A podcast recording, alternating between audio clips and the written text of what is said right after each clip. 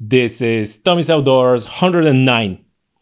One of the great things about recording this podcast is that I get to talk with some incredible people. And one of those incredible people is our guest today. His name is Moose Mutlow. And um, Moose uh, works as a senior trainer in Yosemite Search and Rescue. But he accumulated like a lifetime of incredible experiences. So just to give you a uh, some idea, he was born and grew up in England, and he started teaching outdoor education there. And in general, he has like a 30 years of experience in traditional and alternative forms of education. Then he moved to south of France. Then he spent some time in Australia. Then he spent some time in Africa, where uh, he was a teacher in in Kalahari. He he fished in Okavango, uh, he moved to US, and in the USA, he was guiding and working for Outward Bound. Uh, and among other, among other things, he was a fishery officer, social worker, principal at an elite sporting academy.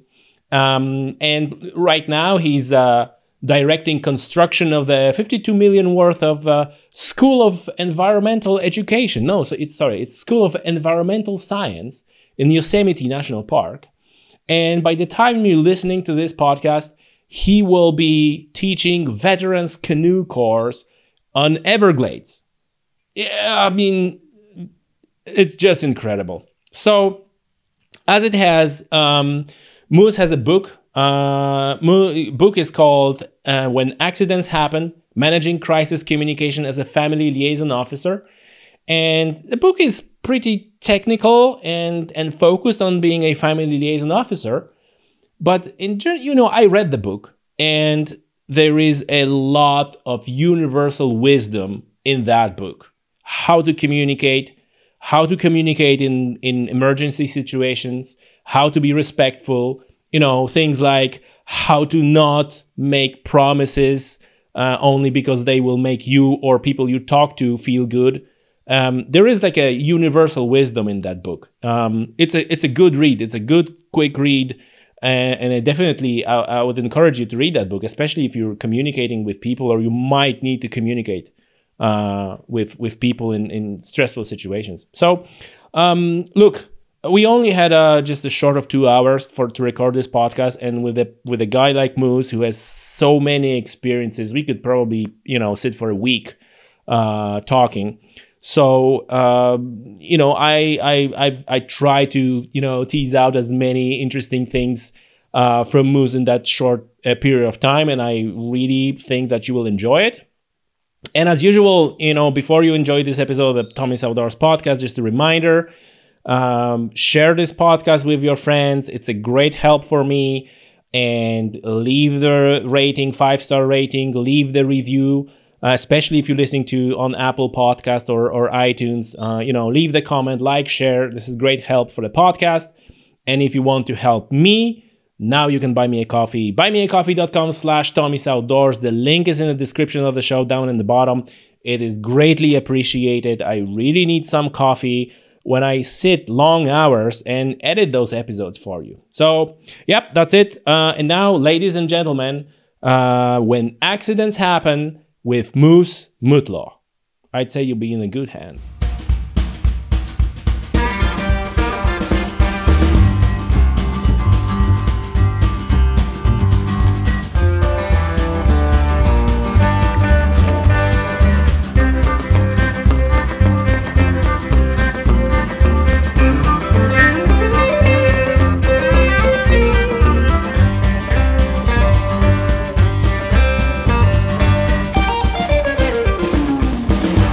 Moose, welcome to Tommy's Outdoors. Good to have you. Thank you very much, Tommy. It's, it's nice to be here. We're separated by a little bit of a distance, so thanks for making it work with the time difference. Yeah, but you know, with the modern technology, the distance is not a problem at all, at all, at all. Listen, man, um, I, I I read, you know, you obviously exchanged the emails before we before we get uh, get to this recording, and and we had the chat, and wow man you had an impressive resume and you've been and you've seen stuff and you've been places uh, you could probably you know like divide that between three people and you and, and that wouldn't be boring uh, life any of those three. So tell me, like, t- tell me and, and and our listeners, like, how what set you on this path of uh, adventure and being on, on, in so many locations, doing so many amazing things? Well, I, I have been very lucky. I mean, I've been fortunate. Um, I think there was some really good timing that went on with it. Um, I think growing up in Britain, which is a small small island, um, and having a family that was exposed to a lot of international pieces. I have sisters that are linguists. My father was a business traveler. And so you got exposed a lot to the wider world from visitors or getting postcards from Australia from my dad. Um, and you just sort of got inspired to start moving. So at 18, I pretty much started moving and kept moving for a long time. Yeah. And where, where was you? Because you've been in Australia and in Africa and right now you're in the US um, for for people who don't know.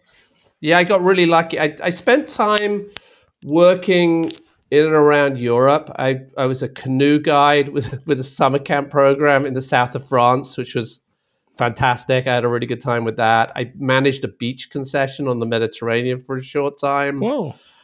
I ended up in southern Africa and in Botswana for a bit. I taught out taught a school uh, in the Kalahari for a year. I spent time guiding in Australia. And then I ended up getting to, I kept coming back to the United States because career wise, there was a lot more options for it to be sustainable and spent a large amount of time working for a group called Outward Bound in North Carolina and their base camps in Florida, the Voyageur Outward Bound School. I worked for them down on the Texas border. Uh, and I'm actually going back to work for Outward Bound in about a month. I'm going to go and teach a veterans program down in the Everglades. It'll be my first course since 2005. But I'm looking forward to it. Wow, that's uh, and and and so and right now you're you're in the Yosemite National Park.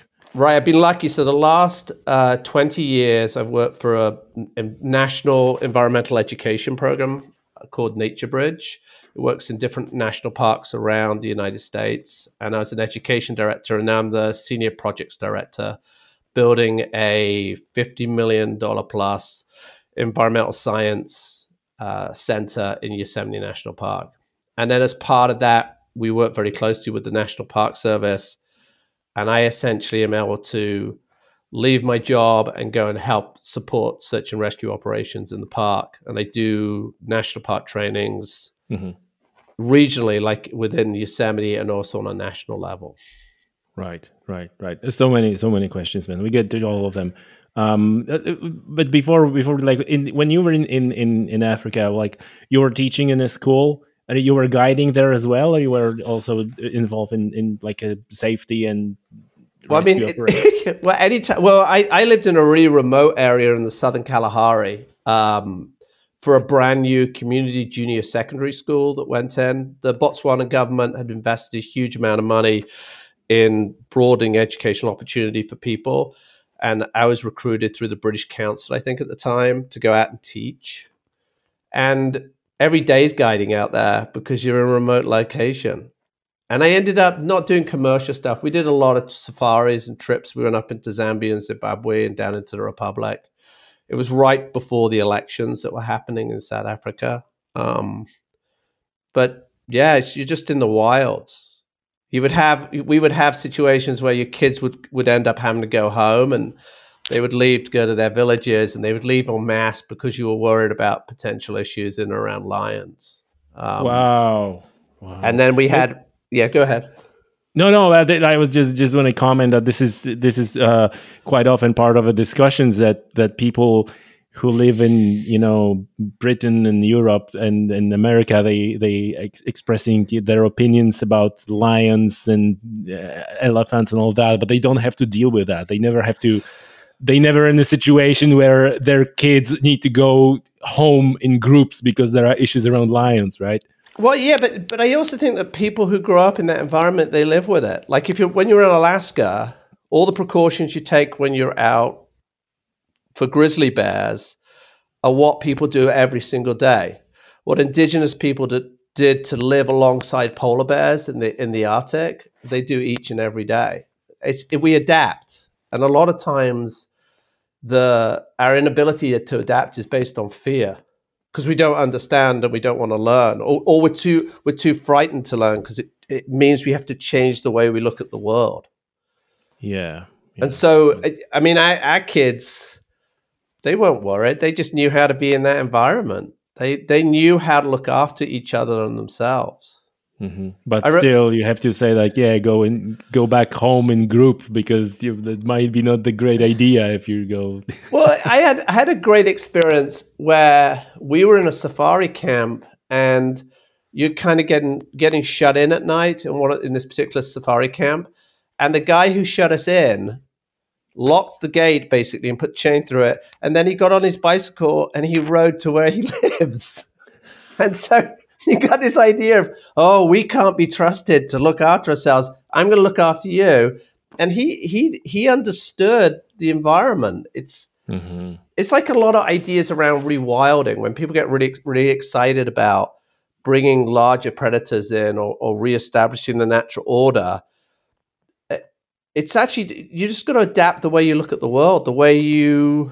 We, we have chickens. Uh, we have a ranch uh, out in uh, the foothills, and we have bobcats out there and coyotes that predate chickens, and you have to put them away at night. You, when the when the sun goes down, you walk out, you lock them up. That's the way you adapt. It's not that big a deal. When we bring when when Lynx comes back or to the to the UK and up in Scotland or wherever they're going to release it, people are just going to have to be more careful with their cats and their pets. Yeah, but it's a, that, it's a good sacrifice for this benefit.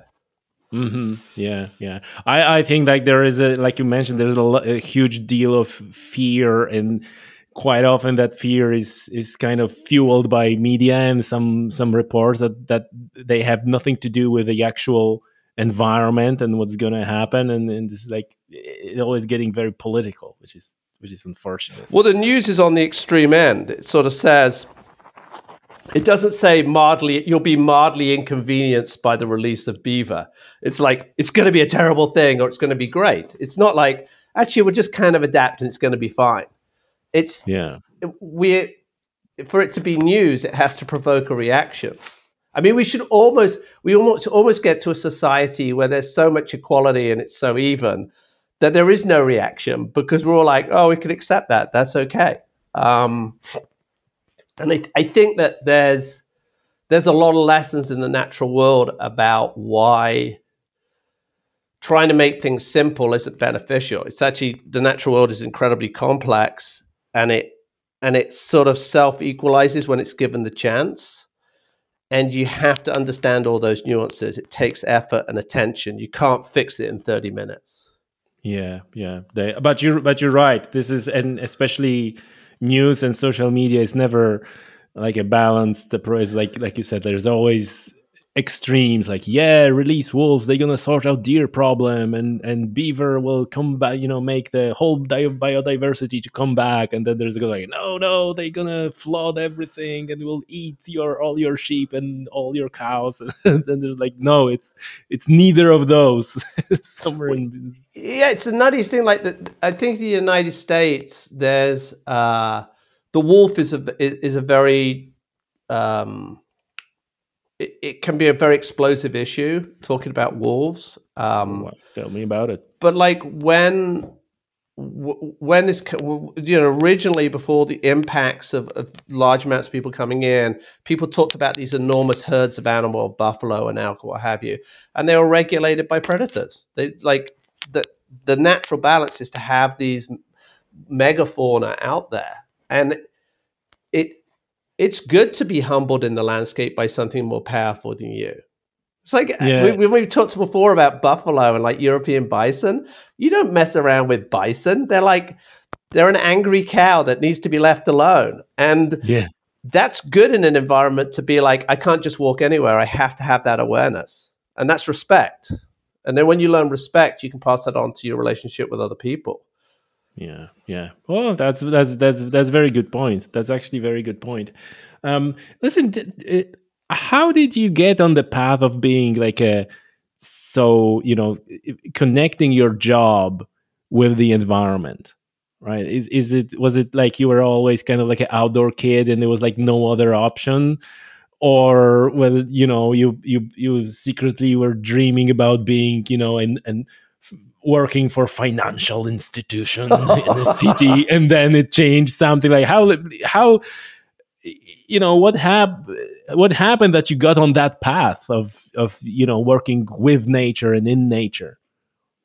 I'm really lucky. My parents had a real appreciation for the outdoors and we we always had access to the outdoors. So whether it was it was the garden we had a pretty big garden when i was growing up as a kid or we had we had a park down the end of the road called Sutton Park. It's the largest municipal park in Britain, and it's seven miles all the way around. It has lakes and it has woods. And so I had all that access as a kid to this amazing natural landscape. Um, and then just as I got older, I just I just enjoyed being outside doing activities. My dad built a built a boat in the backyard at some point um, he built a mirror dinghy. It's this kit boat that fits on top of a mini, and he he like built it. He was an engineer, and he built this thing. And we went and sailed it on local uh, on the local lake, and there was a rowboat there, and I got to learn how to row. And so a lot of I think my connection came through outdoor activity to access to be able to see stuff, and then it. I think once I think once I went through college and I started working summer camps and realizing I could actually do activities and I could get paid for them and I could have these adventures in these great places. That's when it started to be, oh, I can start exploring these other landscapes. I can go to a place that's that's relatively empty. So, it, so 80, that was a matter of like, wow, they can actually pay me for that. it's huge. Like the sudden realization that oh, I can make money guiding. It's like, I mean, you don't make great money. I have to say, mm-hmm. like, you have to figure out your hustles. I think at one point, I at one point I figured out how to make like jewelry, and I had a mobile T-shirt printing business. I could silk screen T-shirts, um, and I could. Uh, I figured out some dodge for like getting people to pay me to print their T-shirts and do silkscreen design, and I started supplementing.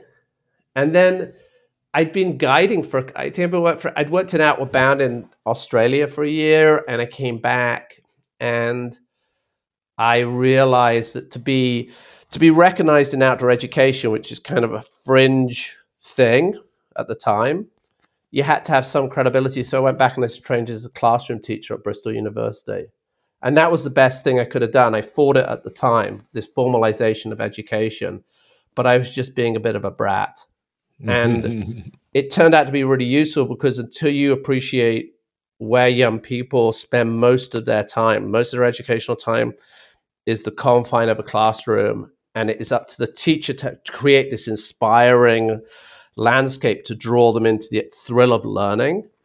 Um, unless you have that appreciation, when you have students just drop in for a few days or three weeks or whatever the time is, you don't give them any tools to go back to be more successful in the classroom if you don't understand how hard it is to learn in that environment. Yeah, yeah. No, for sure, for sure. So you've been in outdoor education, in guiding. Like you were guiding for like fishing, hunting guide, or just guiding to uh, you know actually, show actually, people around? I actually had a job very briefly in southern Africa um, as a fishing guide uh, on on a river in the Transvaal, and I was like 19, and it was it was amazing, uh, and I had a I had a really good time. The family I worked for was actually the family of one of the lawyers that, that helped Mandela build his defense. Um, when the show trials happened, he was imprisoned in the 50s. And I also worked for a very liberal family for a summer and had this profound experience of being in this beautiful place doing this fly fishing with a split cane rod on on primo trout water, but also being exposed to this the horror of apartheid, like the absolute horror. And this family, the Brewer family, hid nothing. They did an amazing job of introducing me to the concept of what is, what is social justice and the injustice that people do to each other. Like the apartheid the horror of apartheid is it was accepted by the world for so long, and it was, and, we perpetuate that level of split in our society all the time, and we we have we have to find common ground, and I think. It, I, I was acutely aware of my privilege at that moment. It's never left me. Like it's it's a it's a it's a point I look back on and say that is a lesson that you can't forget. Yeah, yeah, oh man. Yeah. And and uh, I'm you know I'm I'm going back to your to your guiding. Um, so how did that work? Because usually you would imagine you were just so good at fishing and they were guiding. Because usually I would expect that guide is a person who has like an in-depth knowledge of the area and knows every nook and cranny and so on and there you are 19 year old guiding? Was it a matter that that people were so clueless? Or like how, no, did, that, I mean, how did that work? no i'd actually well I, i'd fished on and off as a kid. And then my first job when i left high school was i was a fishery officer uh, on a big stately home in britain for like nine seven or eight months. And i'd, I'd really fine-tuned how to how to fly fish, and guiding is a myth. Guiding is selling a myth. It's like you probably know where the animals are, you kind of know where the fish are, and then you're taking these people on this adventure that they're going to be able to talk about. And so you're creating this, you're choreographing this story, and you know what the end goal is, and you actually know how it's probably going to figure out. And it's whether you're going to struggle along the way or you're going to make it easy for them. I mean, I know where all the fish are. They're like, they sit right in that eddy, right on that eddy line, and there's a big one in there because I saw it last week.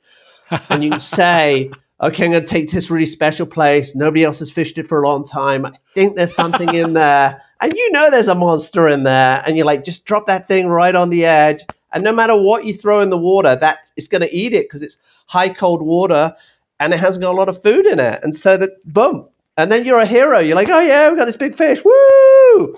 And and you very humbly are like, oh shucks, yeah, that's the way it is.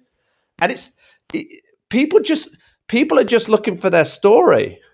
It's we, we live in this environment where there are so few real stories because we everything is has some degree of you kind of find a way to curate your story and make it perfect. And actually, the best stories are just total imperfection or all the things that have gone wrong. So if you can, as a guide, if you could bring that in, that that surviving and overcoming, and it's kind of the hero's journey, like facing adversity, facing betrayal, and you know, like, are you are you going to make it? And oh yeah, we've caught something. That's that's an important part of being a person is being on that journey and having that thing to refer to. So that was that was my guiding background. I uh, gotcha. And the same thing when it goes when it gets to like guiding on these big western rivers in the United States have enormous volume, and you're out there for days and days and days. I mean, we were on the Grand Canyon for like nearly three weeks, and they're massive, massive waves. I mean, like incomprehensible amounts of water that you, you're rafting, and you are when you're rafting, you're just a little bit below the level of terror of what the guest is experiencing, right? You just got to manage your level of terror to manage their level of terror. So I would, on these really big rapids, you know, if it goes wrong and you lose an oar or something crazy happens, you're in trouble. But your face is not going to say that. There might be a little quaver in your voice, and you might have a little bit of Shakespeare that pops out. You know, cry havoc, let loose the dogs of war, or something. And but but you're managing them on this journey. And they come out at the end and if they've had this great journey there's two benefits. One they leave as a punter just totally excited. And maybe you've given them some lesson in, in, in wild space and why we need to conserve it. Number two is they might tip you a little bit more money which is always great all right? Let's be really clear. Like that's subsidizing your your minimum wage job. Um, and then and maybe they'll come back you know? Like it's but it's eh, we're all trying to we're all seeking a story. That's very true. That is very that like very you have it. We talked earlier about your story, and I think your story is fantastic. The idea that you shared about, you know, Poland joining the EU and then coming to this new country, becoming a citizen in a new country. I, I that resonates with me. I think that there's beauty in that to to come and bring what you can to a new place.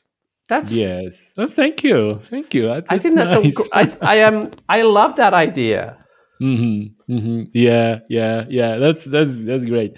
Listen, um, so you're at some like I'm I'm guessing now. You can correct me if I'm wrong. Or like at some point you're transitioned or you started um, looking into the safety aspect of being in the outdoors how did how did that how did how that and i don't even know whether it's a transition or no. I, will let you comment on that. How this how this because you've been guiding you've been educating and then uh, by reading your your resume at some point you started to be involved in search and rescue and and, and this sort of things. Well, you, I, I think anybody who's involved in any sort of outdoor pursuit, be it climbing, kayaking, canoeing, surfing, at some point there's an accident. You're either having an accident and somebody's rescuing you, or you're watching an accident and you're choosing whether to be involved. So you you start to develop this sort of risk management piece, and I'd started to train outward bound instructors in the mid 90s, maybe, and, and doing a lot more conscious training around how to manage activities and how to manage it when it goes wrong. And then that, that based on a lot of the expeditions I've done and adventures and sort of personal trips, it, it, started to fill out a resume that said, "Oh, I actually have something to offer on a on a search and rescue end." And so in, in North Carolina, we a little outward bound school, the North Carolina outward bound school was the technical response unit for the for the rural search and rescue unit. So anything that went vertical or was technical, we would assist this this group of volunteers to safely accomplish these, you know, to, to finish out a mission. And when I got involved with the Park Service, which was in 2000 ish, it's a the federal government, the Department of the Interior, the National Park Service has a very comprehensive search and rescue program, and I and I tied into that first as a technician, so working just on straight carryouts and doing uh, doing stuff on the water, and then that transitioned into a training role. And I trained to be a Rescue Three instructor, which is one of the largest providers and of certifications in, in swiftwater rescue and rigging. And and then the longer you're in it, the more your resume builds and the more useful you become because it isn't just about training people; it's having been on missions, and and a lot of what I do or did uh, w- was recovery was was actually being one of the people who was on the uh, trying to figure out where somebody had disappeared and searching for them and then doing the body recovery. Hmm. Uh, And then that th- there's a lot to be. Uh, I think one of the things that can happen, and particularly in outdoor education, is you can have a whole bunch of outdoor certific- certificates of leadership, and you can have all these qualifications. You spend all this money to get a qualification, but you ne- don't necessarily have a lot of experience. And I think the American model, which rates experience very, very highly, like they, they the only certificate they looked for was some sort of first aid certificate when I started, which was an involved first aid certificate, wilderness first aid. Uh, after that, it was just experience. Where have you guided? What trips have you done? How long have you been out? I mean, in Australia, I solo instructed 14 courses. Wow. Which is eh, totally insane. With the largest group, I think, was 28 in the Northern Rivers and you learn to be a really good ma- manager of people in the outdoors. You learn real quick what works and doesn't work, and I and so that translates into that whole safety piece. Is how do you start to work with people to be safe? Like I, I hate those trainings where they people say, "You know enough to be dangerous." Well, it was a pretty it was a pretty appalling training if you've just trained someone to be dangerous. We should be training people to be safe. And I think that's, yeah. And so I think a lot about how do I train you to make good decisions out there? Yeah, yeah.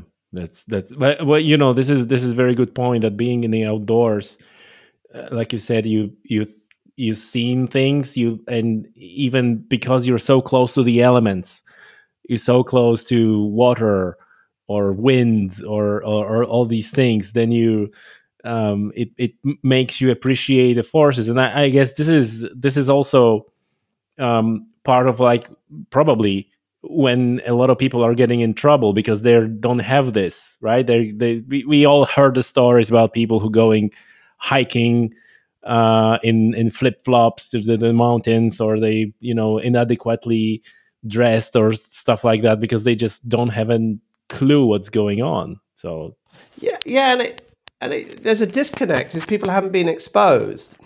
We should be we should be anybody who gets goes outside to experience a peak or to like feel what it's like to be the outdoors, particularly after the last year. We should be doing everything we can to support them. And it, there's a lot of shaming around oh you're inadequately prepared or you should never be out in flip-flops. And like if you don't know what you should be doing shaming isn't going to help. Shaming never helps. It's bullying. So you have to think about how do i put this person in a position to be successful? So the program we work with i work with which is NatureBridge uh, in the national parks we work with a lot of underserved communities and it used to be this idea of, of well the mountains basically speak for themselves and they teach the lessons and people have a bad experience and they learn from it which is it doesn't work like that yeah. it's a especially hazing. if someone dies it doesn't right. work it doesn't work so what you want to do is give people the right equipment show them how to use it coach them while they're using it and then wow they have success and they can look after themselves i think this this school of hard, hard knocks uh, and sort of Monday morning quarterbacking about how the accident happened and being very judgmental. It doesn't help. Like the person's dead or the person's injured or they've had this horrible experience and they may never go out again. And that's a tragedy because we need advocates for wild space. We need advocates for the outdoors. We need advocates to preserve the planet we live on. And that means everybody counts, not just one or two people. Everybody counts. Yeah yeah and and you know also being in the outdoors is probably not more dangerous than being in a city in a busy city or you know in the it's like you can equally get into trouble it's just you know arguably like i heard that many times from from people who spend considerable time outdoors and this is in every single way my experience as well that when you out you're probably more afraid of other people they would be more dangerous, right? Than yeah, than the animals, than the elements, they all all all these things. You know, you you you go out and you camp, uh, and you know you you hunting deer or whatever else, and you can deal with cold, you can deal with you with rain, you can deal with uh, wind, but then when a bunch of poachers roll in, you know, there that's tough not not the cold, not the wind. Right, it's the unpredictability of that that part of it. The, the human humans are unpredictable. Most animals, you kind of have an idea about what's going to happen. Like grizzlies, like when you're in grizzly country, we were up on the Copper River. It's Wrangell St. Elias. It's on up in Alaska on the sort of right side, and we did this great run with one boat uh, down to Cordova, which is on the coast and you're very exposed. You're you're it's a big river. It's pretty well traveled, but we we were the only boat out there.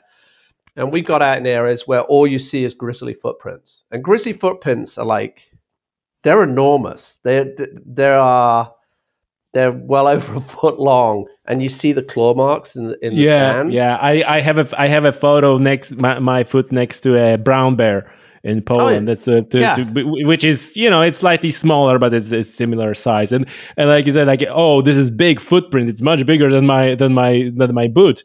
And they're like, yeah, but you see those points there? These are the its claws. It's like whoa, you wouldn't they're want huge. to.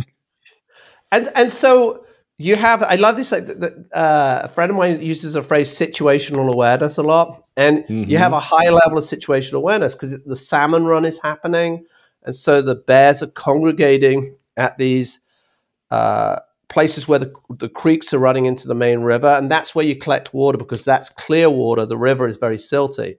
And so I'm focused on collecting water. And my friend Lincoln is there with the shotgun behind me. And he is fully on. Like he is like He's aware of every movement around us and what's going on. But the reality is, if a bear really decided to move at that moment, it's closing at 42 feet per second.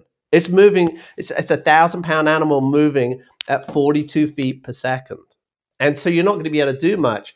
So it's all the stuff you do before it, which is you project, you make sure they know you're there, you make enough noise for everybody to know, okay, we need to reshuffle here.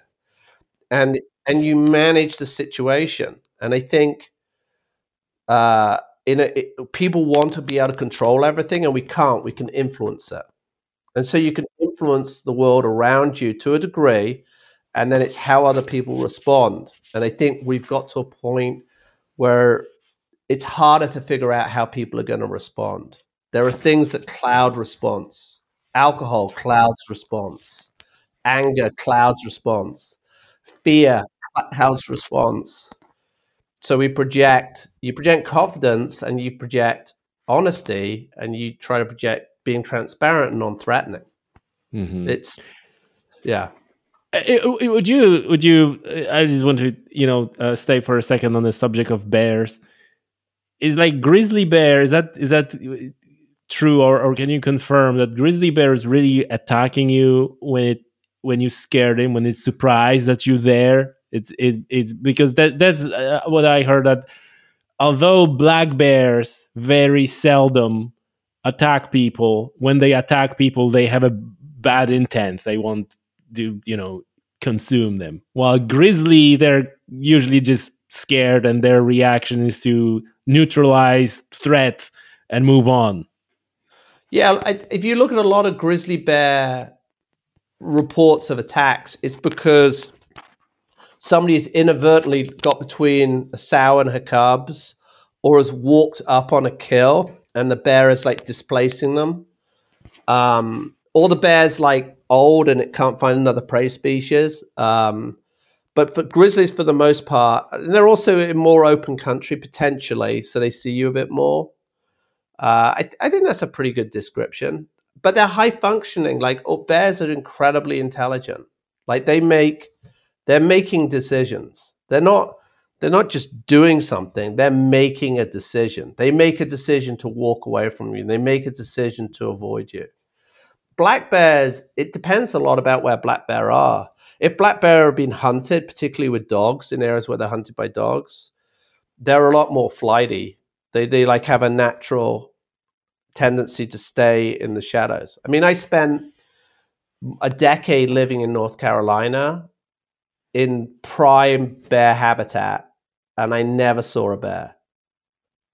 But they were heavily hunted by dogs, so they they knew to avoid people. Yeah, yeah. In your in your training courses, when you train people, when you talk to people, is is the more danger coming from actual people um, you know being inadequately dressed or doing some you know not respecting the water doing that? Or you know what what element how what is the percentage of actual dangers that are coming from a wildlife from you know bears and you know some snakes and and like is it, would it be fair to say that this is like a minuscule uh risk in comparison to someone you know getting inappropriately dressed and getting hypothermia or something like that? There's a much yeah, there's a much better chance you're being struck by lightning than necessarily having a negative wildlife interaction. But it, but having said that, if you were in Alaska and you were out on the Katmai during salmon season and you wanted to go down and wander around the salmon river, you're going to have a bear interaction. If you if you if you don't if you don't pack your food appropriately and have this sort of distant food area and a sleeping area separate in the Arctic, you may have a negative bear interaction. But like for the most part in the lower 48 in the US, while there are animal incidents, um, it's more likely, you're much more likely to twist an ankle, go wrong on a navigation exercise, make a terrible series of decisions that cascade into a bad outcome than be attacked by something.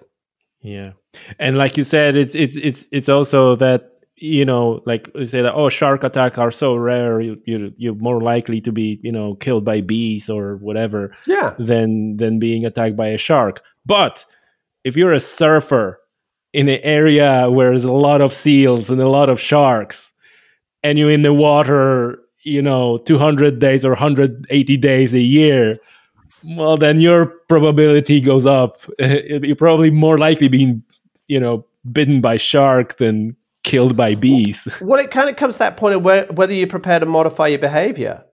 So, like, so I live in a rural area, and one of my neighbors just just told me that he isn't riding at the moment because we've got too many black bears coming in because there's very little water where, in in the surrounding areas, and there's good water where we live, and mountain lions. And then I was at a meeting like two days ago, and a friend of mine was like, "Oh yeah, I drove through town, and there was a big mountain lion right on the road." And you you modify how how willing are you to modify what you do to preserve an, the natural world because the way i always thought about it when i mountain biked in these areas is i had a high level of awareness all the time and i i paddled I w- would go on my bike rides in the middle of the day rather than the evening or early morning to reduce the chance of me having a negative interaction with the mountain lion it's already low you know, if it's mountain in the area.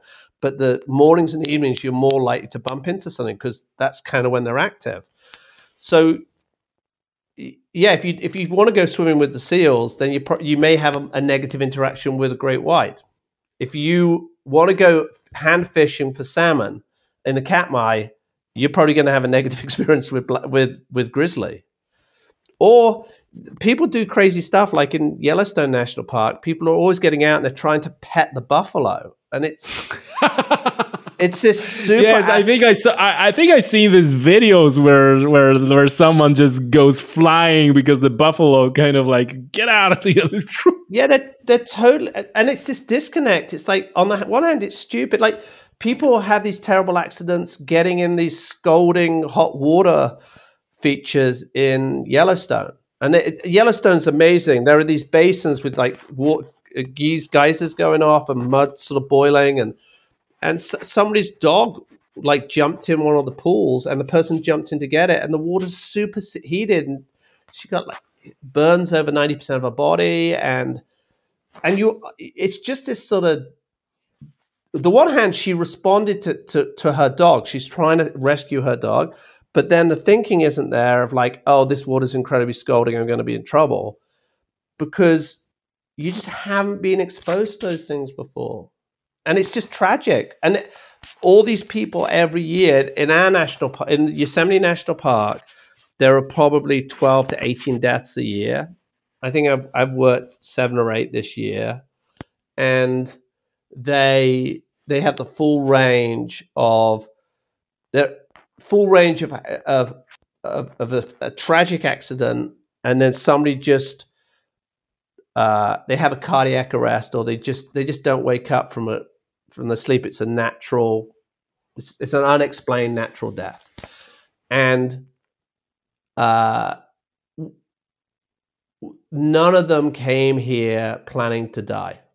You know, they they it's just That's this sort thing. of tragic thing that happens. Or there's a thing of beauty. Like uh, years ago, I responded to a, a death with somebody who just hadn't woken up and their family was there and they'd gone to wake their uh, family member in the morning and they hadn't woken up. And there was this amazing thing because the family were reflecting how much that person loved the national park and how many years they'd been coming. They'd been coming for decades, and they died in this place that they loved. And then all of this community around them started coming in to share to witness this loss. And it, I think that's something that doesn't happen a lot in society. Is that when death happens, we tend to move away and be like, "Oh, I'm, I'm not too sure what to say," so we distance ourselves and we leave these grieving people even more isolated.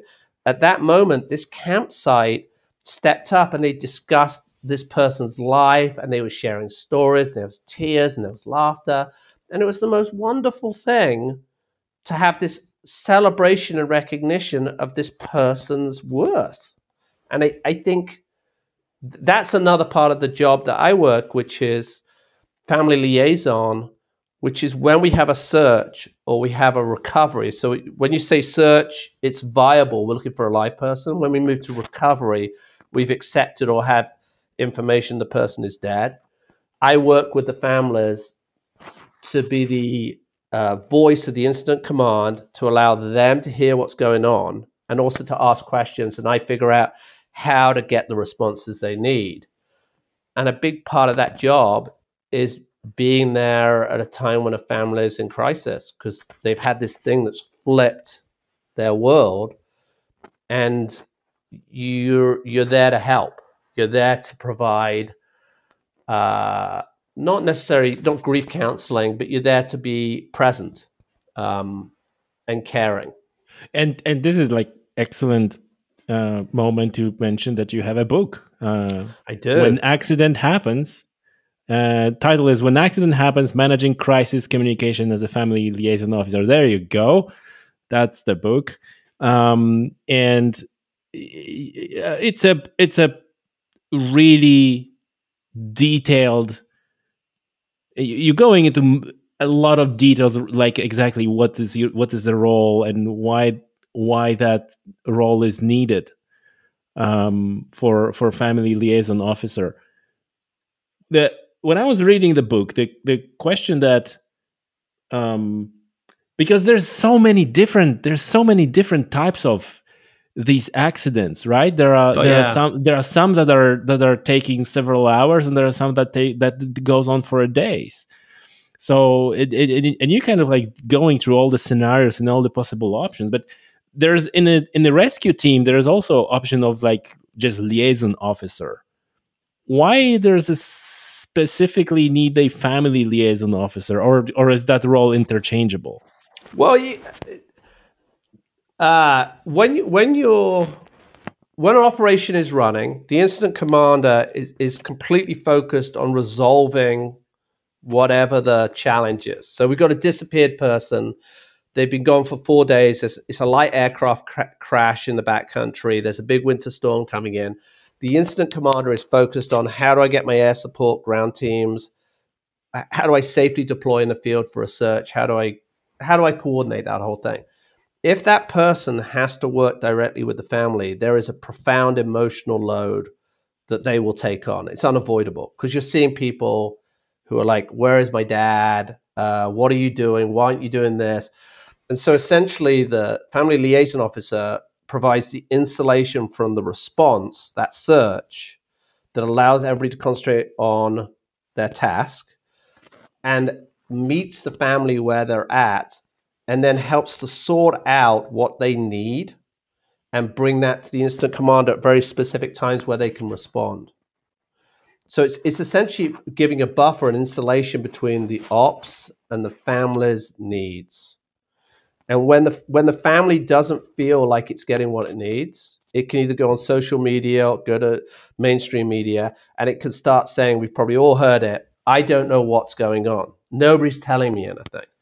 And that's the sign quite often of not having a uh, a working family liaison uh, setup. They can still get frustrated with you. They can still be disappointed, but your job is to give them undeniable facts so we have 120 people on the ground.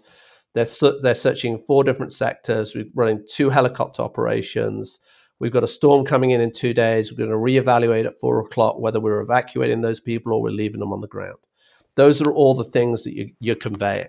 This and you're breaking it down into a, a very complex series of like sheets and acronyms, you're breaking it down to a digestible form and giving them it in writing so they can do something with it. Yeah. And you know, when I was reading the book, my thought was that the advice, I don't even know whether it's advice or whether it's just in, instructing, you're instructing, you know, about different things. That has application in so many situations in life. This is this is like like this is to some extent very extreme situation where you have this family who is you know gravely worried about their family member their son. They're like this is this is really tough and and hard situation but in those situations you know all the rules that apply in those situations they are just amplified but they're equally apply to every day like how you speak to people how you know it, it very much resonated with me like you not try to you know promise anything you not try to smooth it over or sweeten anything you're just giving facts you're communicating clearly with respect and with having in mind like what is your role what you're trying to uh, to and you know i was reading that and, and it's like man the, like this is not only for people who want to go to search and rescue or be family liaison officer. Like anyone i think who deals with people and communicates with people in their day-to-day job for example you're a leader in a in a company man uh, that's that's a lot of lessons there that can be applied in a day-to-day yeah, we've had entire societies traumatized by COVID and sort of being distanced in communication. And it's something that I, I have to work on every day. I mean, I'm not perfect. Like, I'm a deeply flawed person. Like, I think the book being the book I wrote is a really good eye opener for me too, and a reminder is to try and be kind and treat people with respect at all times. And it and that's and try to recognize where people are at. Like when you're in a store and there's somebody ahead of you and they've got kids and it's taking forever for them to check their stuff out and the kid keeps throwing stuff and have a little bit of compassion. Like for the last year and a half that person was a parent and a teacher and a social worker and they were trying to hold all these things together. Be kind. Like it takes a lot less effort. Be less judgmental. Yeah man. That's it Moose preach be less judgmental. This is what i see on social media. Like people like their entire you know personas are are sometimes hinged around judging people and oh this done this is wrong this is this they should do this they should do that. It's like come on just give a little bit of a leeway. But but also think about how lonely those people are. Like mm-hmm. what what is what life are they living that that is the way they have that's the only way they have to express their frustrations or have control. What how sad an existence that must be. Mm-hmm. like to spend that much time on hate. Hate takes so much effort. Like to hate something takes an extraordinary amount of commitment and like effort. And it just oh it just draws you down. Whereas love and kindness is actually a lot more relaxing and it's a lot more beneficial and it's actually easier for the most part. There's definitely sometimes it's really hard to love. You know, you're like, oh God, like, how am I going to get to that point? But the, there is, it is, it, the idea of being less judgmental is to be empathetic, is to be, uh, and I was struck by this because when I, I've dealt with over the years colleagues who've ended their lives, and and I've worked with members of the public who've ended their lives. And uh, the first time I, I, I dealt with a, a suicide incident, I, in the back of my mind, had so much judgment. I had all of this idea about how selfish this person had been and how they had not thought about anybody else, and and it, and it sort of it really mulled around. And then I started working with the family, and very quickly I had this this picture painted of how wonderful this person was. That they were multilingual, they'd had all of these cool experiences, and they'd also had some really challenging, hard times, and they'd had incredible obstacles to overcome, and and at some point, it had become so much that they saw the only way forward was to end their life. Hmm. and I was like, "Oh, I'm a, I'm a I'm a complete idiot here because I didn't have to have judgment at that at any time during this. All I had to have was compassion and empathy and care because the tragedy has happened. It doesn't need me to come in on the back end and make it worse. And it I I think when people I've had colleagues who've ended their lives because of you know issues in and around the pressures of work, the the the, the the the struggles they've gone through with mental health, and that was their out. And I am troubled by that still, um, because you wonder what else you could do.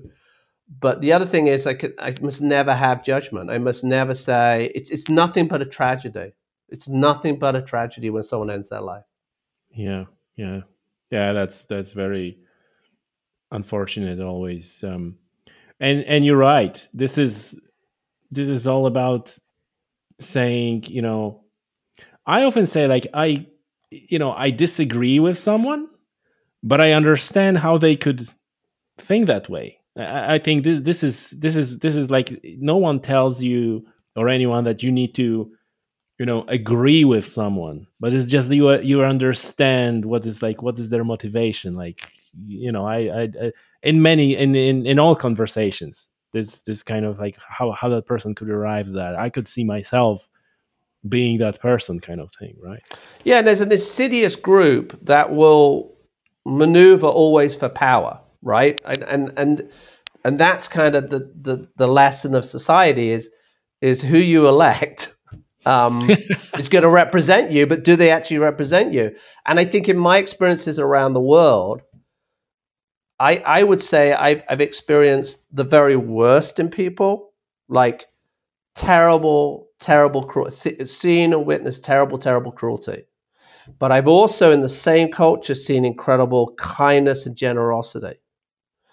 And and that, that we we have that capability we, we all have that opportunity to be kinder and to listen and to also call out injustice and to say, hey, I have privilege here and I need to be quiet and let other people speak. And I need to I need to be there as an ally and to support change in society. Um, and in the same way, I need to stand up for injustice and I need to shout very loudly when something is wrong. Um, and he, I think we're at this this this this position where society seems to be losing hope.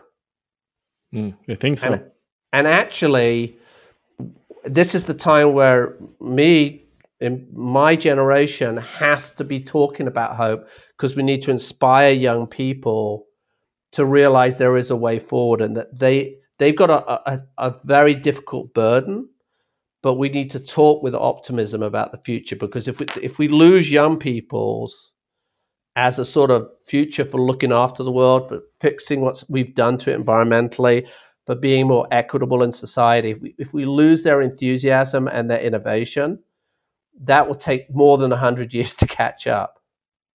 And, it, and so I think wild spaces and nature has a, has a real role to reset people on feeling good, on feeling uh, the forces of nature and feeling the refreshment and how that can top you up. And with really good guided discussion, you can get a lot of people um, to buy into that.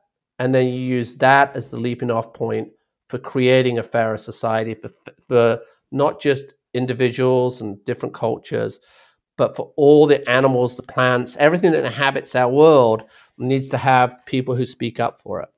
Yeah, no, that's that's that's for sure. And you're touching on the on the this this idea that we spoke on the podcast many times, where how therapeutic nature is and being outdoor is and for your mental health and for your well-being and for, for you know like everything you go somewhere uh, you know outdoors to the woods or whatever you step out of the car and you go like oh, like everything yeah. is, is slower.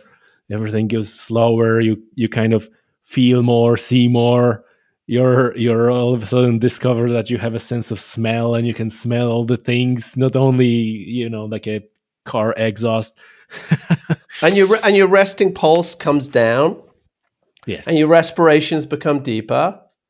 And you suddenly have room in your head to think about other stuff. One of, one of the things I work with is this thing called psychological first aid. It's it's based around something called the stress continuum that was developed by the Marine Corps in the United States, and it kind of grades you about whether you're you're functioning or you're injured. It's just, it's like four categories, and it, you you look at it as far as your mental health into like if you're in green, right, you're functioning you you've got healthy relationships, you've got connections in your community, you're doing the things you love to do, you're eating healthily, you're making healthy decisions. If you're in the red, you're injured. It's at a point where you're the trauma that you've experienced has actually put you in a position where you can't handle complexity. You can't, you, you isolate. You start doing unhealthy things. You go into this cycle of depression. And it's this tool to allow you to sort of recognize where you and your colleagues are at. We use it search and rescue a lot to like look at the impact of missions oh, and okay. to help you as a peer or colleague to either help somebody track back into green, into this healthy position, or help them seek professional care when they're up on that red end. Um, and it, the thing I think about a lot is is trauma. So you've got we've all been through a traumatic experience with COVID, and uh, trauma. A good definition of trauma that I like is the idea that uh, you're unable to live the life you want to live because you had this thing that's stopping you. Yeah. And so people can be traumatized through war, and they see terrible things and they do terrible things. People can be traumatized from childhood. People can be traumatized from being a witness to a bombing. People can be traumatized X, Y. There's lots of reasons why, but it manifests in the same way. And one of the key things that turns up is when you're in that latter stage of, of, of reacting, sort of heading towards being injured, you stop doing the things that you love. So you stop we looked at ski patrollers who do this, and ski patrollers talk about they don't make the extra effort to go out and get fresh fresh tracks in the morning or go to secret powder stashes up on the hill. They don't do that. They they used to do that, and they don't do it anymore. For me, I had a kind of a rough summer, and we tried to figure out what was going on. And the thing I used to do was I used to be on the water all, as much as I could. I'd be in the water or on the water boating as much as I could and I was like, oh, I got to get back to being on the water. So I bought a roof rack.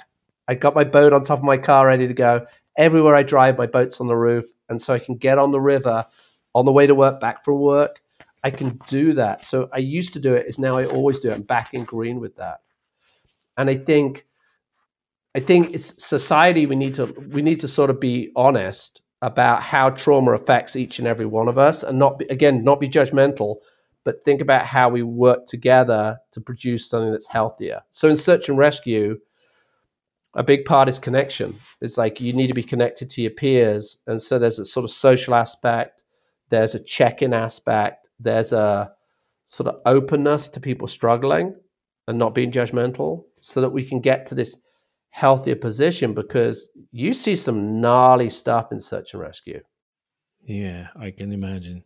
And listen, uh, so I, I, have a question. Like when you're like going, you're in the red, or you're going in the red, and you notice that you're, you know, not doing things you love, right? You used to be going fishing, or you used to go and be, you know, boating yeah. or whatever, and you're not doing. Can you kind of force yourself into doing this, and that way you you push yourself towards more towards green, or is it doesn't yeah. work that way? You need to work differently. Oh, you yeah, can there are some people who are able to do that. Like one of the exercises I do is I have people identify this sort of what do you do when you're healthy in relationships? What do you do when you're healthy when you're eating healthily? And so they have this roadmap that says this is green. And so when they get into that really stressed out end, they look back at that piece of paper that's hopefully on their refrigerator and they go, Oh, I, I need to do this. I'm not being physically active. Like when I'm not physically active, I'm a bad bear. Like I, am not happy. I have to be physically active. So if I'm cooped up inside because we've got a three week uh, fire running and it's just dumping three and four hundred count air particulate on the house, you can't go outside. You've got to do something. So we bought fitness equipment, and I, I can get on my spin bike or the row machine, and I can be physically active indoors. But yeah.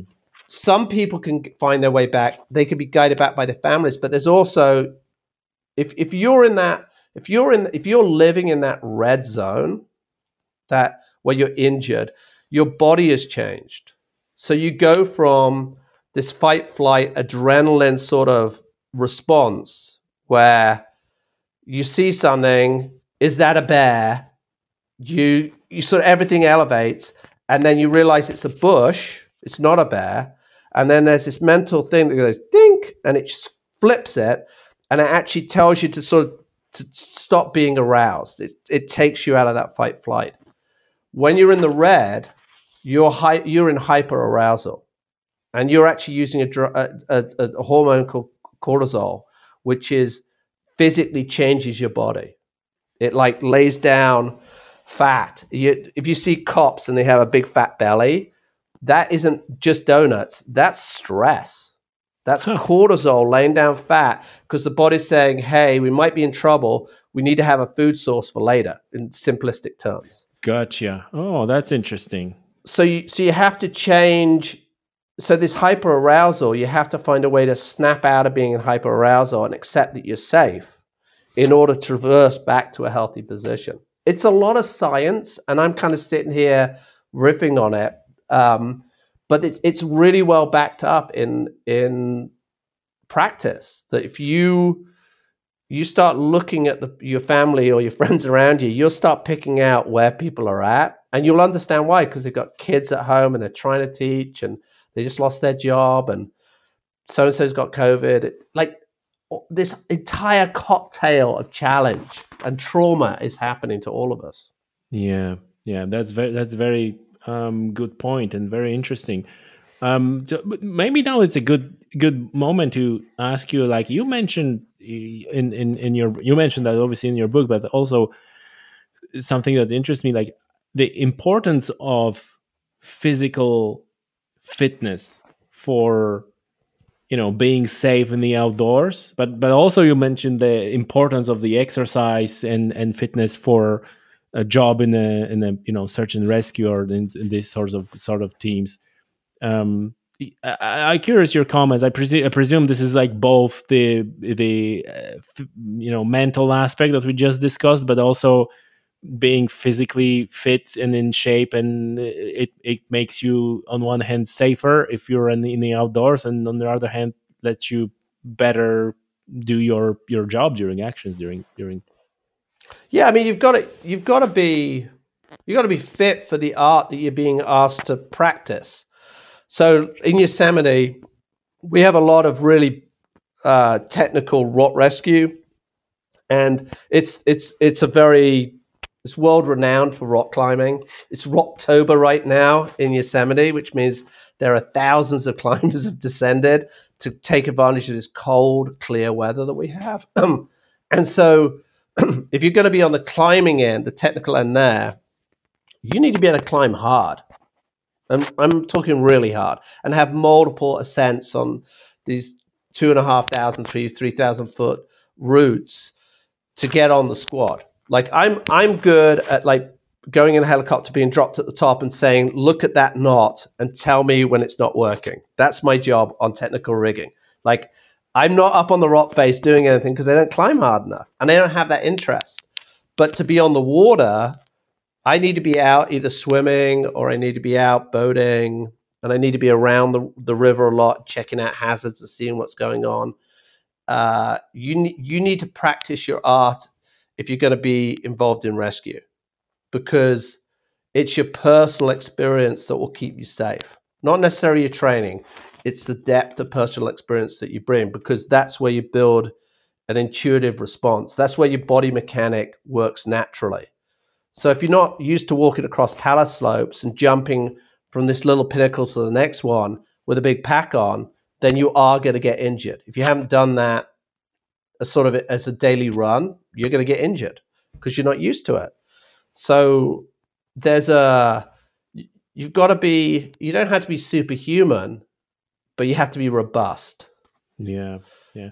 So what what would you what what would be your recommendation for like training like exercises for for outdoors people? Is there is there like a like a basic stuff that you would recommend for absolutely anyone? Well, I think when you get old like me, it's low impact because your body's kind of on the edge of breaking. So I do a lot of cycling because that's really good for just stamina and it doesn't stress out your joints. In the summer, I'll try and swim and just be in the water. Um, and then I'll, I boat like two or three times a week. I'll try and get out and just be working my muscles and making sure I got my balance point out there. And then you'll see people who sort of have different approaches. Like CrossFit. Do you have CrossFit in Ireland? Yeah, like everywhere. I think. Yeah, it's like I always. I, it's like a. It's like a cult. You know. A bit. Like, yeah, a bit like. Yeah, yeah, it's, yeah. It's just like people shouting at each other and talking about. I love that joke which says, "How do you know someone does CrossFit?" Because they keep telling you over and over and over. yeah, they tell you again. about it. yeah, and they always tell you, which is great. Like they're out there doing their thing. They found that thing that works for them. I think everybody has to find the thing that works for them.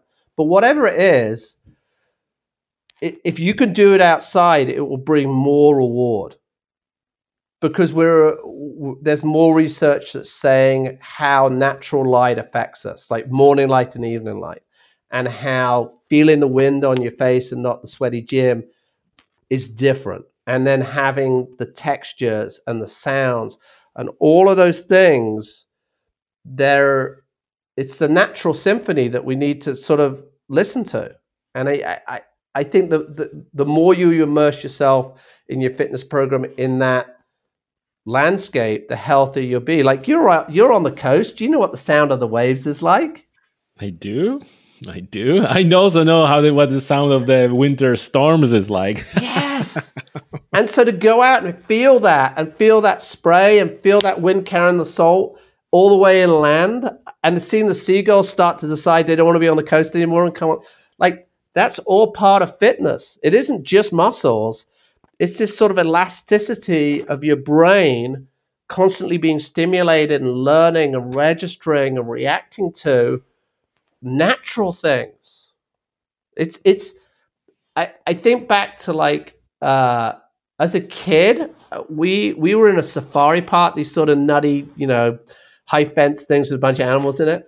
Uh-huh. And we saw a giraffe give birth. I must have been like seven years old. And I looked over and there was a giraffe with six legs. And then it's very dramatic because the, the, the giraffe calf comes from this enormous height and just hits the ground. Yeah. I saw that when I was a kid and I remember it. And like it's all of that's that sort of elasticity, all that that's fitness, all of that telling stories, remembering things, coming back to it if you're just indoors, it's harder to have compelling stories. It's harder to have the range of stories. So it'd be great if you could have indoor stories and outdoor stories because you know that's more. So your fitness, if you can get outside, you can have more stories. That's very well. That's very well explained, Moose. I I I love it, and yeah, um, for sure there there are people who you know like we, we like like i said we're we're we're privileged in some way that we have the access to outdoors right? Oh yeah hugely. There's there, there's a lot of people who just live in in in the city or in town and they're you know going to the gym or even having a gym at home is their only option because you know going outdoors is is is drive is you know hour drive two hour drive they can't afford that. Um so for sure they they will stay fit doing what they can. But i agree like whenever you have an opportunity man you, you got to go out and like feel that wind on your face. So i i grew up in birmingham uh, in the middle of england and my dad loves birmingham. My dad is all, my dad's traveled the world like as a businessman but he loves birmingham. And aston villa's my soccer team very proud brummy um, and my dad on Sundays, every once in a while, we would drive and go in the city and we would explore it. And, and he would be very proud to say two things about Birmingham. One of them is the bell that was on the Titanic was made in Birmingham, right? And he'll say, I'll tell you one thing that worked on that ship, the bell worked. All right, which I really I really like that story. And the other thing uh. is that Birmingham has more miles of canal than Venice. So oh. below the street level, there's this myriad of canals that Birmingham has rediscovered because um, it was an industrial hub and there were all these warehouses. And we would go to Gas Street Basin and we'd walk up and down the canals. And I loved it because there was this, there was like this subterranean world below the city with all this myriad of, of, of ways to get around.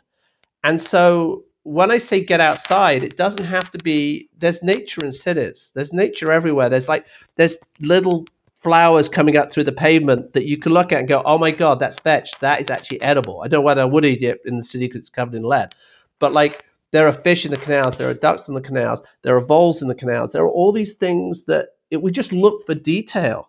And I, I think there are a lot of people, undoubtedly, who are underserved by their elected officials in having open space. But with public transport, there's opportunity. And I think I loved wandering around the, the neighborhood. I loved in the, when I lived in Bristol. I loved wandering around Bristol because it was there are all these sort of quirky little neighborhoods, and they all have their own character, and they have this richness in culture, and so. Mm-hmm. And, and, and that's that other piece about adventuring and expeditioning is I've been very lucky to go to the Arctic. I've been very lucky to go to the Central Kalahari. I've, had all this fortune but I also really enjoy exploring out of my backyard. Like I love discovering stuff, a new road to bike on, a funny little rock outcrop, a new bend in the river. There's there's all this adventure in our backyards that in Britain, when I was growing up, there were a lot of, there were a lot of books out there about adventures in the backyards because we didn't have a lot of, of giant wildlife. Um, mm-hmm and I would get excited about hedgehogs, and I would get excited about sparrows, and again, it's it's it's not better or worse; it just is, and they, so I think it's there. You just need to have somebody who's gonna mentor you or encourage you sometimes to take that step to enjoyment and knowledge. Yeah, for sure, for sure. Out of your all your travels and all the places that you've been, um, which is is there one that you would say is like most dangerous most likely you most likely to have an accident? Or is it all depends on people rather than actual location Oh, Australia is really hard to beat. I, like, I didn't want. I didn't want to say that. Like, why? Why?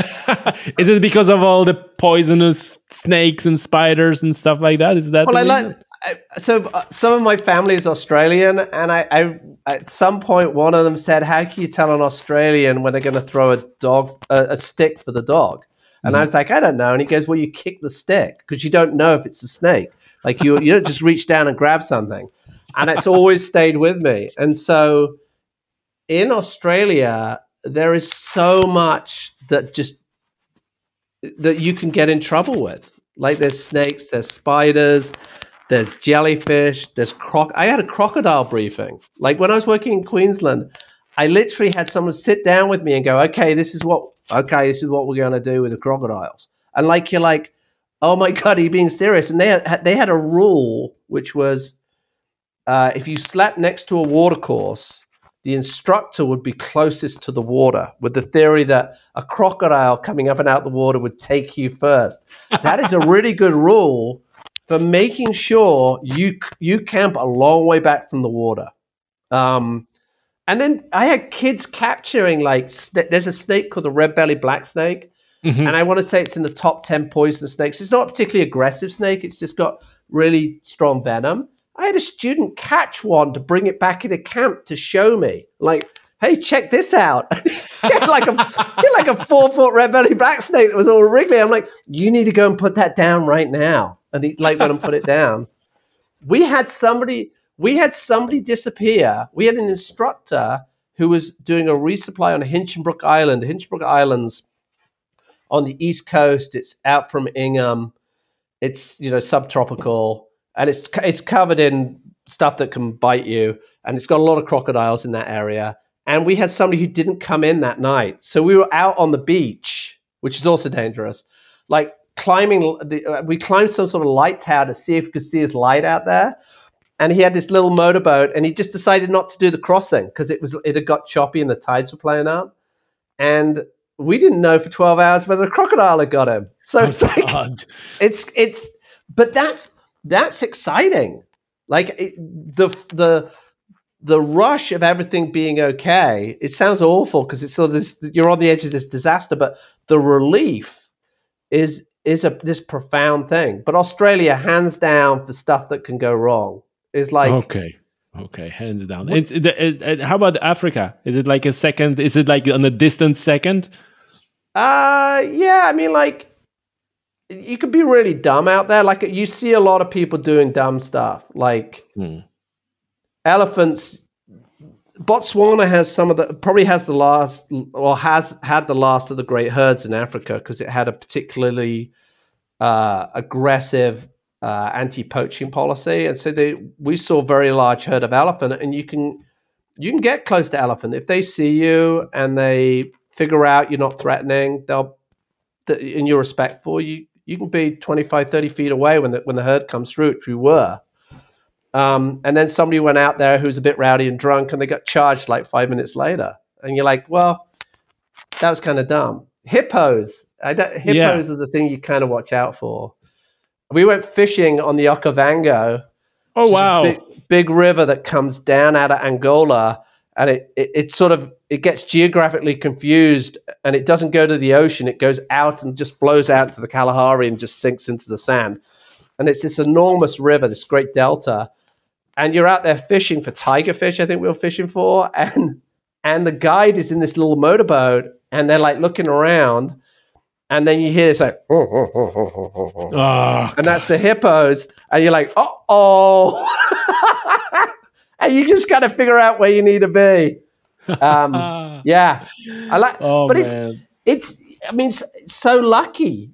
I mean, I, there was this show in Britain on Sunday nights called The World About Us when I was growing up, and we'd watch it at seven thirty or something on a Sunday, and sometimes it would be so boring. It would be around some for me boring like nuclear physics i wasn't that excited about that but if it was about africa and about like jane goodall or something like that they would have this 30 minute show and it was awesome because you got exposed to this world and then i read these books by gerald durrell which were like he was a animal collector who had a zoo ultimately in jersey and i, I just just vacuumed those up and and then years later i was working in bristol zoo and I met one of the guys who was in Gerald Durrell's books. Oh, wow. And I'm talking to this guy, and it suddenly becomes clear that as a kid, I had read about this guy, and it's England. We're not good at emotions. And I break down in tears in his office because it's just too much. And he, Chris looks very uncomfortable. He's just like shuffling papers and like I uh, like this. And I sort of spent a few minutes trying to get myself together because I've met one of my heroes, Yes. And um, and you, yeah. And then I years a few years later, a few years ago, Jane Goodall did a did a talk for our organization, and I love Jane Goodall. Jane Goodall is this hugely influential conservationist and this person who's on this mission. And I had this moment to go and shake her hand, and I didn't because I was too nervous. Oh wow!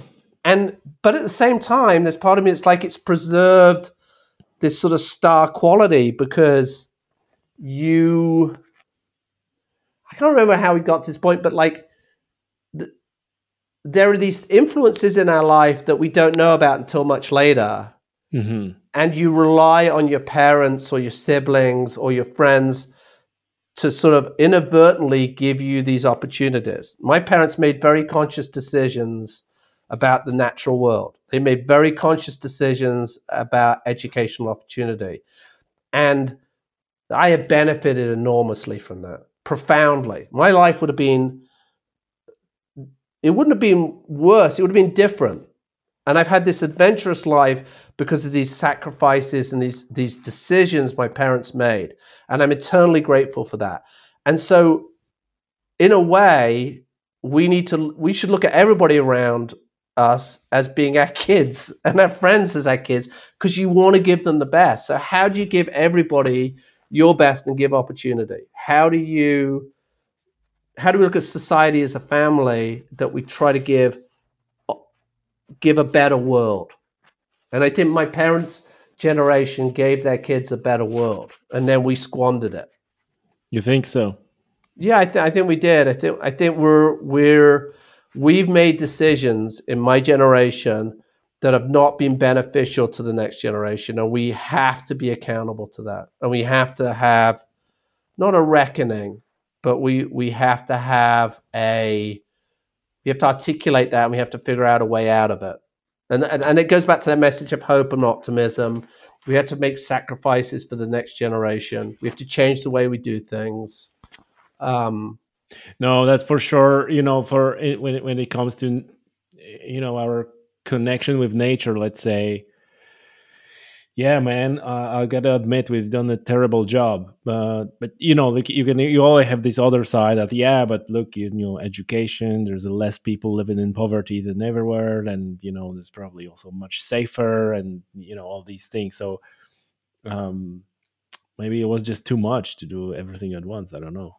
Well, yeah, and I and I think there's still massive inequality. Like you look at true entire continents that haven't got access to, access to COVID vaccine. You you look at our own societies, places that have, have had historical disparity and are undisturbed remain underserved. Um, and uh, we perpetuated a sort of destruction of the natural world um, at a cost to largely. There's an interesting argument about conservation, which, if you look at it and you look at the idea of what conservation is, there's a legitimate argument that conservation has a significant impact on indigenous people. Like if you look at national parks, yep. national parks removed indigenous people from their boundaries and said, "Da-da! Here we've got all these animals." And you're like, "Yeah, but these people over here, this culture, has been living in harmony with these animals for millennia." And we've got this sort of arrogance that says this is the way, and it isn't. And in, in the United States, there's this massive awakening around fire, the Mediterranean mm-hmm. in particular, Mediterranean climate, where indigenous culture, culture that was here for millennia, used fire to preserve and maintain natural habitats. So they they they perpetuated regular burns, they reduced fuel load, they changed the stands into these magnificent forests that supported these enormous herds of animals, or the grasslands that supported all the buffalo, through the use of fire. And now, fire agencies are going back to traditional users and saying, How did you use fire? When did you burn? What type of fire did you burn? How intense? And so we arrogantly think fire science is this new thing mm. because it's like been around so from the 70s with the title. But actually, it's been around for like umpteen thousand years and there's this amazing knowledge in, in Australia, in Southern Africa, probably through the Mediterranean. I don't know specifically on indigenous culture in in the Mediterranean, but in in in North America, you are seeing crews of tribal representatives now playing a more active role in some places, by no long mean nationally, in in introducing sane fire regimes into natural systems. That's interesting. You know, that's interesting conversation because um, among many people, let's call them environmentalists, right? Let's use this umbrella term, environmentalists. They, you know, you almost see the sentiment of, or, or humans is all bad. Let's we need to go back to the natural way, and we need to go back because what you know whatever humans done, the intervention, the hunting, the whatever is bad but then you know they, they they're they're quickly getting against the argument like you said like well yeah but people were here for like you know it's it's not like last 200 years right and like is it is it but so where where you go where you do, where you doing this um sort of colonialist conservation that you know yeah. no no people in there like let's get it and even um, you know there are discussions where you you you don't need to go that far to hundreds or thousands years but, but even like right now discussions about rewilding in scotland um, there is a you know a lot of people who pushing back and say like hey we live here right like like eh, you know how can you talk about the Scottish Highlands as a blank canvas where we're gonna, you know, rewild and put all the wolves and all that. Like, eh, like there is a culture of people who live there actually, and and they they in in some sort of a harmony. It's hard, man. It's they, like I, I'm not pretending I have an answers to that. Um, it's very complex. It is, and I think in a, in in communities or countries where they have so little, why should the West sit there and say, "But you need to save that," like because we've hmm. ruined ours. Like we got rid of it. exactly. Like, we got yeah. rid of our forests like by building these ships to come to your country, like umpteen centuries ago. Like we have to be really use the word colonialism. I think that's it. There's an educational load to that. Like, is it's okay to talk about the truth and the horror of this because otherwise we don't really reconcile. Uh, we have no reconciliation to move forward on, um, and you you don't you don't build a future school of thinking by ignoring the past. You have to consider it today to produce a better a better tomorrow. And I think the hunting's a really interesting one. Is I I, I went through this whole thing around hunting is good or bad. What you know, one of the things the things that preserves public lands and public lands in the United States cover millions of acres. That it's it's it's massive amount of land that that we have access to as public lands. And one of the loudest lobbies is the hunting lobby, and they elk hunters, deer hunters, and there's a resistance sometimes for them to be at the table. But in truth, in some ways, they have a more intuitive understanding of the land and the way that the relationships happen than many other groups. They definitely have it, you know, more than a mountain biker zipping through. These people are sitting behind a tree for four days waiting for a bull elk to come through, bugling and listening to the sound of, bro- of grass moving. Like they are, they are immersed. They and know think, the wind, they know the thermals, they know all these things. And the, so uh, up in the northwest of uh, northwest uh, part of the United States, there's a uh, there's a peninsula that comes out from um, opposite Seattle called the Olympic Peninsula, and out on the northwest corner is the tri- is the tribal lands of the Makah, and the Makah are the only tribal group that harvest were allowed to harvest gray whales in the in the lower 48 and it's very it's been it was a very controversial thing when it started back up. But this this group this tribal group their identity is tied up with the ocean is tied up with millennia of harvesting on a sustainable take. And who am i to turn around and say your your cultural value the thing that you your culture revolves around the whale um, you shouldn't have that right to do it. Like it's it's if you if the purity of environmentalism or the um, the the, the thing that the, the catch-all is this idea of stopping people from doing stuff is is what a lot of opponents come out with. And I think we need to shift the conversation to what it allows us to do to have healthy ecosystems, to have contiguous wildlife corridors that allow for migration that is uninterrupted, to have conscious thought about management so that people who are who are who struggle because of a sheep kill because of lynx or because of wolf they are compensated.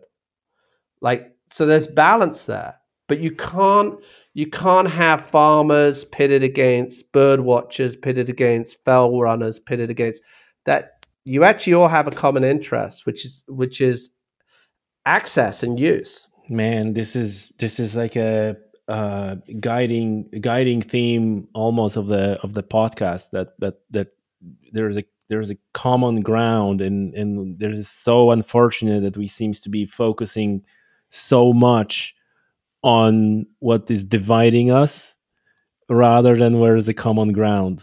Um, I, I find it uh, very unfortunate um, there's one other thing. Uh, uh, there's many other things I would I would like to uh, know your your your um, view on and in, in, your opinion. Uh, we, we we don't have that much time to cover all the everything, but uh, you mentioned that hunting, that whale hunting, um, in in so I had a, a, a lot of discussions just recently around uh, whaling that goes in the Faroes and you you you obviously um, yeah. familiar with the with the situation, yeah. and you know the the discussion was around like so obviously the there's like um proponents or let's let's say Faroese say like yeah the hunt is sustainable.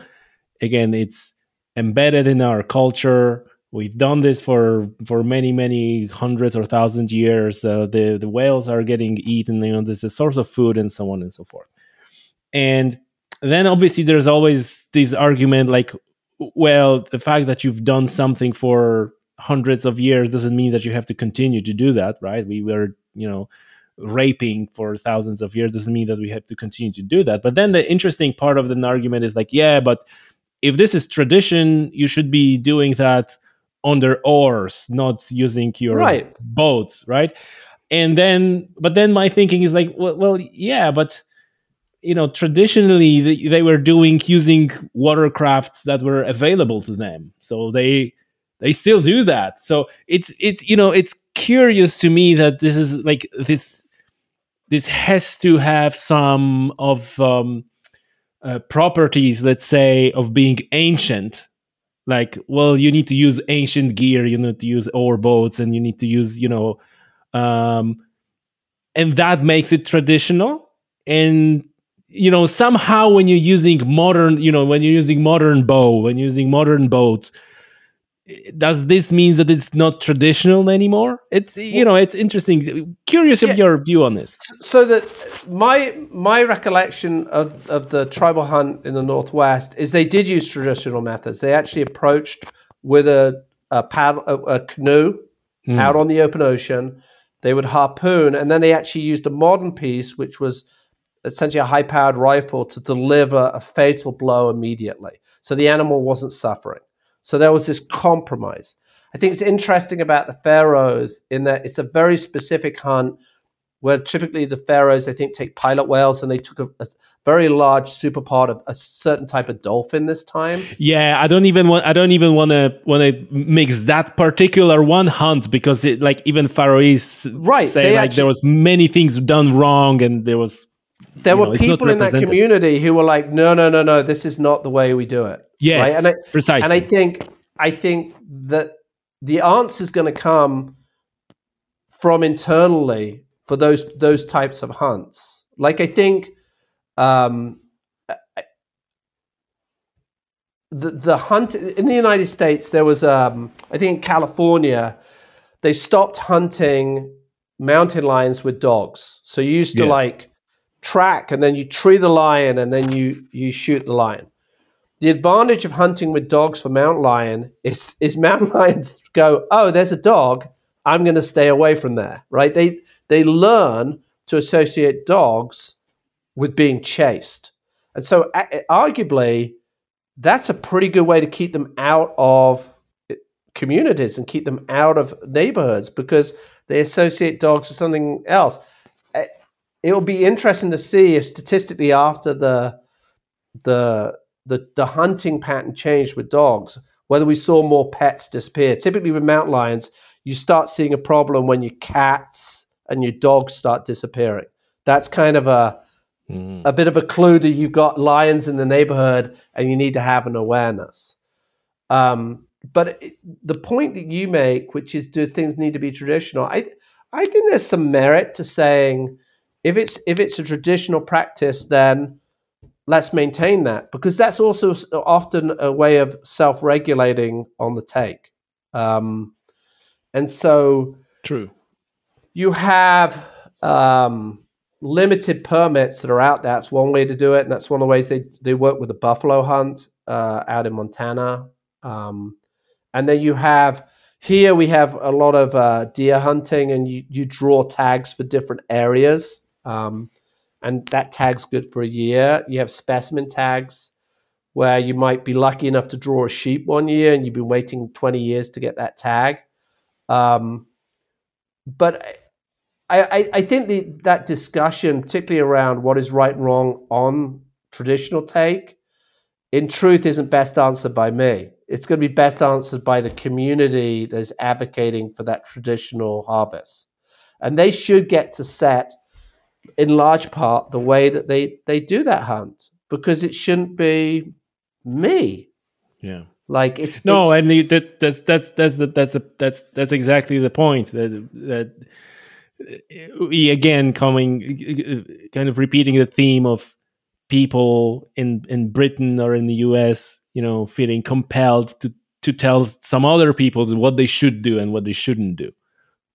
Yeah, I mean, it, it's kind of it's kind of nutty to like talk to other countries about conservation and how you have to look after your marine stock of a certain type of fish when we've we've removed every fish and we've uh, we've man, destroyed that, the seabed.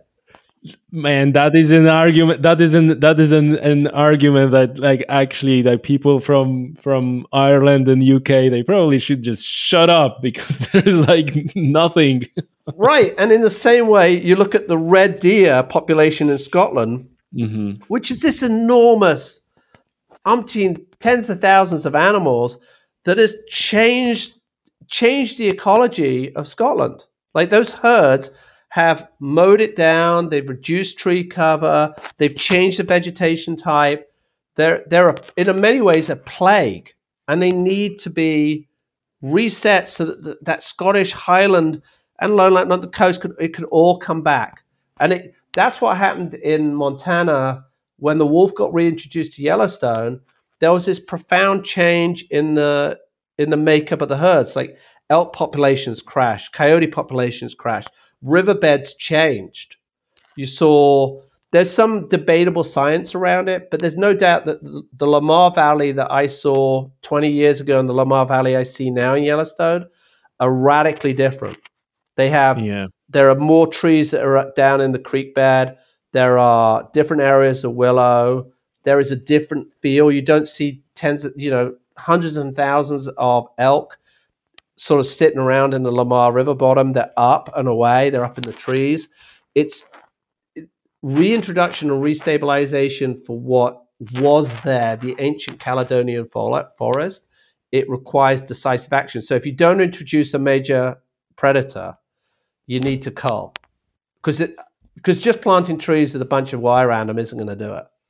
Yeah, yeah, yeah. But then, then yeah, I guess the, the the the whole problem hinges that also those deer are perceived by people who live there as the you know a resource that that they they have and they like well actually i like that many deer because we we can have you know hunting parties coming in and living right so you could have sustainable hunt as part of that you can have these other things but but I also think it's a it's a Scottish question. It's not an English, Welsh, or Irish question. It's a Scottish question, and I think uh, it, it when we look at these other places to try and fix, like, and I just said, oh, you got to do a call. That's an opinion, but it isn't really valid because I'm not living there. Is we need to look to our own. So, like right now in where I live in the United States, we're we, we have a really major feral pig problem it's a cross between a domesticated pig and a Russian boar, so we call them hogs. Mm-hmm. And they're moving up from Texas. They've just got into Canada, and they're radically reworked the ecology. And they are pigs are clever, they're adaptable, they breed like crazy, and they're incredibly destructive. But they're also tasty, right? Well, yeah. So we saw them out on the ranch, and we saw them on the wildlife camera, and we're like, okay, let's get a permit. And oh, you need to have a permit. Well, your depredation permit. It's like you could say there being a problem, and you can just shoot. It's very just like ten bucks. okay. Um, and you, uh, so you see that we. So I stalked this this hog in open country just to check it out and see where the angle was going to be. Mm-hmm. And of course, they looked at me and they were like, "Oh, he's behaving differently." Like the dogs are behaving differently. We're all behaving. And like that, bam, they were gone. We didn't see them again. They just came back actually, but uh-huh, caught them on the camera the uh-huh. other day. There's like, but you know, these are uh... highly intelligent, highly adaptive, and they're going to change our ecology. So we have to have a, a profound approach. And there's a lot of trapping and shooting that has to happen in order to remove them from the system and then build basically a resilient management pattern uh, so that we don't have this as an ongoing challenge. Yeah, yeah, for sure. Listen, man, it's it's it's been uh, absolutely fantastic conversation. Um, before we wrap this thing in, can you give our listeners and viewers a few fairly universal advice how to how to be safe in the outdoors, how to think how to prepare you know how what you would what you would do like a like a you know like a rule of thumb i i think that i think the a is have a plan always have a plan And always tell somebody where you're going and when you think you'll be back. Because that'll save a lot of search and rescues, right? Because we know roughly where to look and we kind of know when you kind of things might have gone wrong. So do that. I think be adventurous, but be realistic. And it, Paul Petzoldt talked about uh, bad experiences leading to good good judgment. The idea you go out there, you have a total epic, and you're like, I won't do that again. Um, I think I think as a younger person, I'm really glad I I, I had those adventures of, of bad decision making, but but do it within a context of not getting killed. Like, don't. Yeah, you were lucky. You. yeah, like on those on those cliff jumps, don't do the 80 foot cliff jump before you've done the 20 foot cliff jump to make sure there isn't a boulder below the surface. Like, start to build your resume of experience on this trajectory. Don't start way up here, start here. You know, have an apprenticeship. So I think being safe is making good decisions out there and going through what if, not to the point of paralyzing you from having adventure, but thinking about if something goes wrong, have we got enough resources to get ourselves out of it? Because we, you talk about redundancy a lot in in anchors. When you're climbing, you say if that anchor fails that we're hanging on, there's another anchor over here. We have redundancy in the system. And the first line of safety is yourself. And the second line is actually yourself, right? It's the idea that if it goes wrong, can you get yourself out of the problem? So if you're going to go next to water, learn how to swim. You know, if you're going to go out in a boat, learn how to work an outboard motor beyond just taking the top off and rethreading the pull, right? Know to like where to twiddle stuff and where to dry stuff out. Be an apprentice that to adventure, to, to not go so bold and so great for the Instagram moment that you haven't served your time learning your craft. And that's what I would say to people as a rule of thumb is don't be afraid to go slow because Instagram is is a momentary image capture device that sort of gives a false idea of what's happened. And actually, what's greater is memory. Is like to have this thing where you've drawn on all these experiences, they've stacked up, and the moment you get tested, you cash them out because you can get yourself out of that that problem. And so in, invest in in apprenticeship invest in in having a mentor and shut up and listen. Like quite honestly the the saying less is you actually gain more is is being i benefited from amazing mentors when i started in the outdoors. And whether it was sailing across the channel and having a captain who could deal with incredibly complex situations and, and break them down to let the crew do a good job and watch how this man worked with the crew. That was an amazing mentorship. I think my dad's use of humor, like my dad's humor is unbelievable. He can find a joke in everything. And as a manager, he must have been amazing because he, he would have, as a you know, he would have opened doors because people were relaxed and they would listen and be engaged. So when you're finding mentorship, it should entertain and should keep you engrossed. It shouldn't be a hazing and it shouldn't be a trial by fire. It should be it should be comfortable. Like your mentor should make you comfortable in your knowledge, and that com- that com- that comfort translates into confidence, and that confidence becomes safety. Yeah, that's a these are these are wise words, uh, Moose.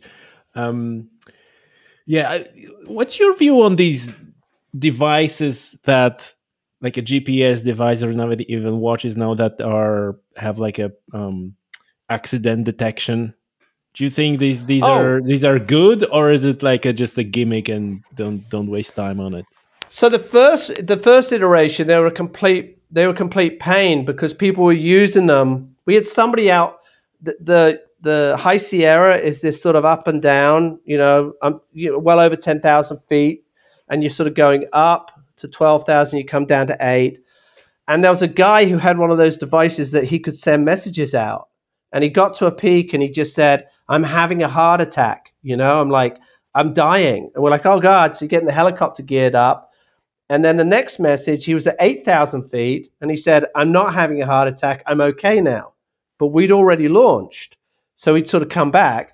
And then the next message later in the day was, I'm having another heart attack. And actually, what he was experiencing was altitude.